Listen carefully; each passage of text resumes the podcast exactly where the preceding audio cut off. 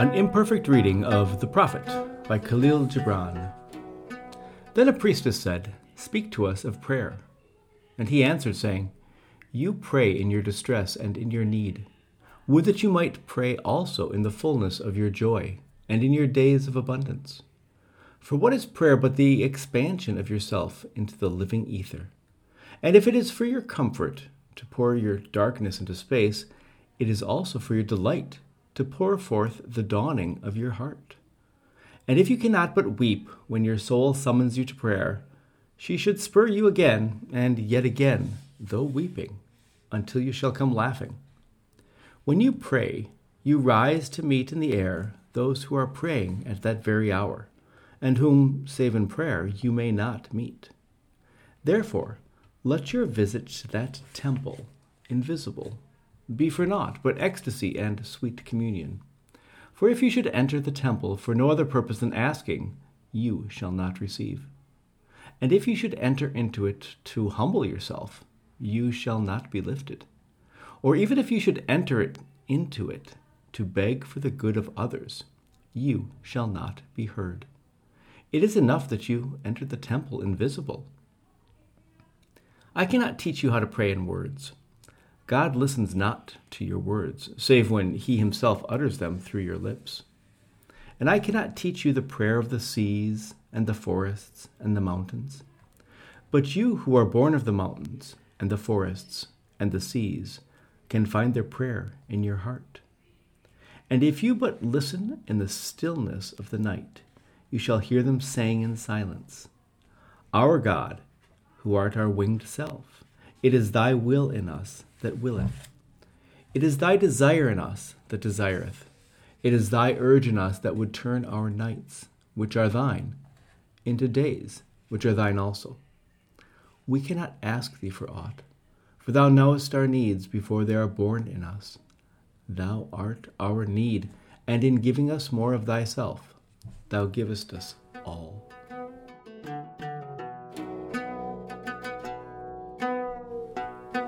Then a hermit who visited the city but once a year came forth and said, Speak to us of pleasure.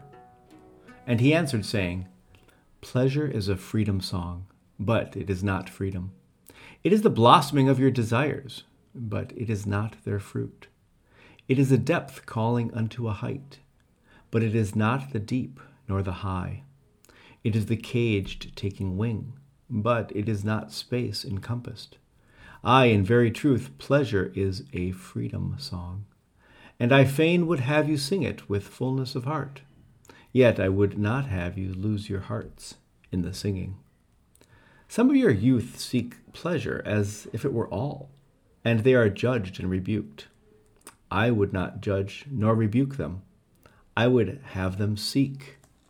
For they shall find pleasure, but not her alone.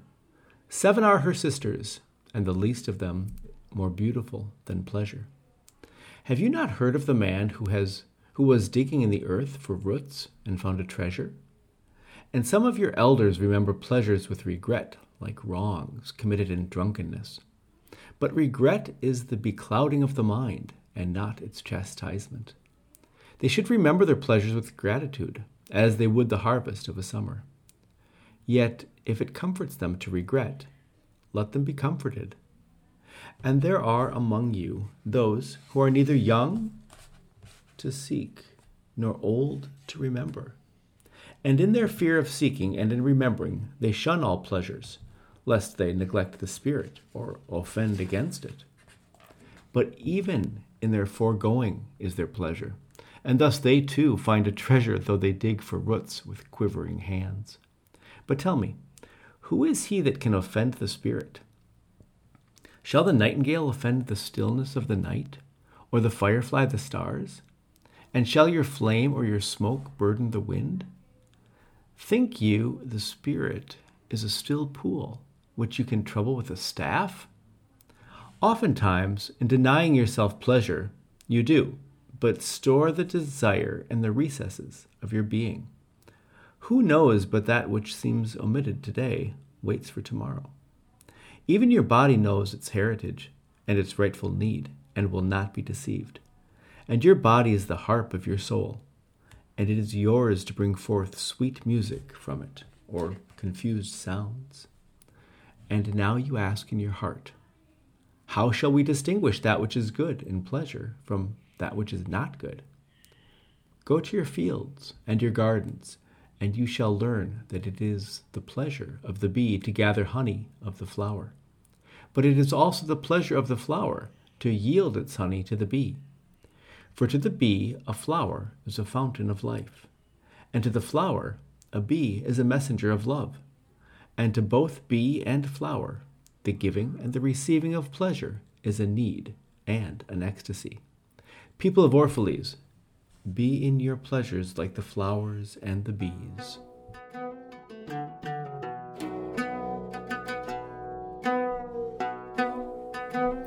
And then a poet said, Speak to us of beauty. And he answered, Where shall you seek beauty, and how shall you find her, unless she herself be your way and your guide? And how shall you speak of her, except she be the, wear- the weaver of your speech? The aggrieved and the injured say, Beauty is kind and gentle. Like a young mother half shy of her own glory, she walks among us. And the passionate say, Nay, beauty is a thing of might and dread. Like the tempest, she shakes the earth beneath us and the sky above us. The tired and the weary say, Beauty is of soft whisperings. She speaks in our spirit. Her voice yields to our silences like a faint light that quivers in fear of the shadow. But the restless say, We have heard her shouting among the mountains, and with her cries came the sound of hoofs, and the beatings of wings, and the roaring of lions. At night, the watchmen of the city say, Beauty shall rise with the dawn from the east. And at noontide, the toilers and the wayfarers say, we have seen her leaning over the earth from the windows of the sunset. In winter, say the snowbound, she shall come with the spring leaping upon the hills. And in the summer heat, the reapers say, We have seen her dancing with the autumn leaves, and we saw a drift of snow in her hair.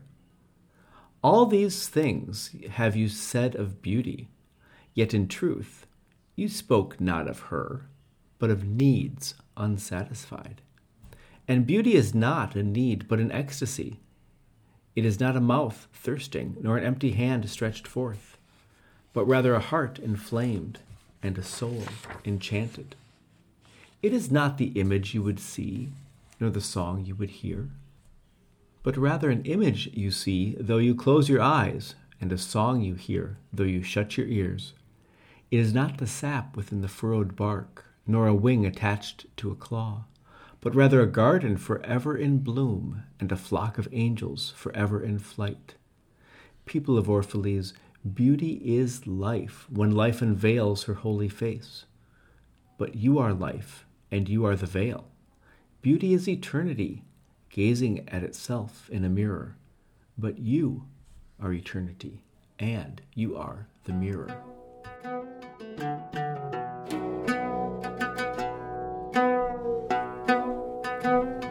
And an old priest said, Speak to us of religion. And he said, Have I spoken this day of aught else? Is not religion all deeds and all reflection?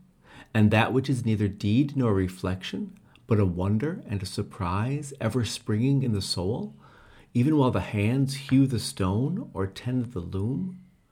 Who can separate his faith from his actions, or his belief from his occupations?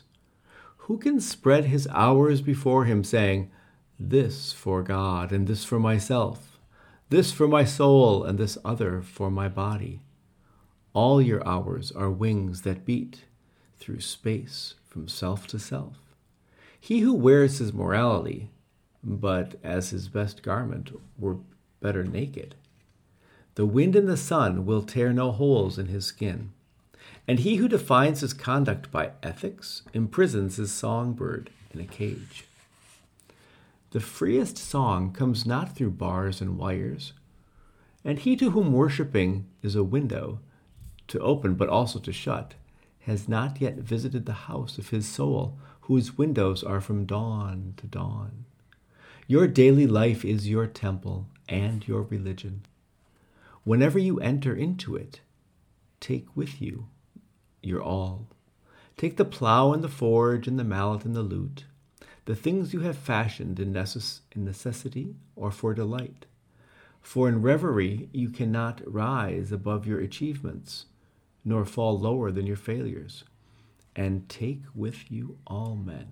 For in adoration you cannot fly higher than their hopes, nor humble yourself lower than their despair.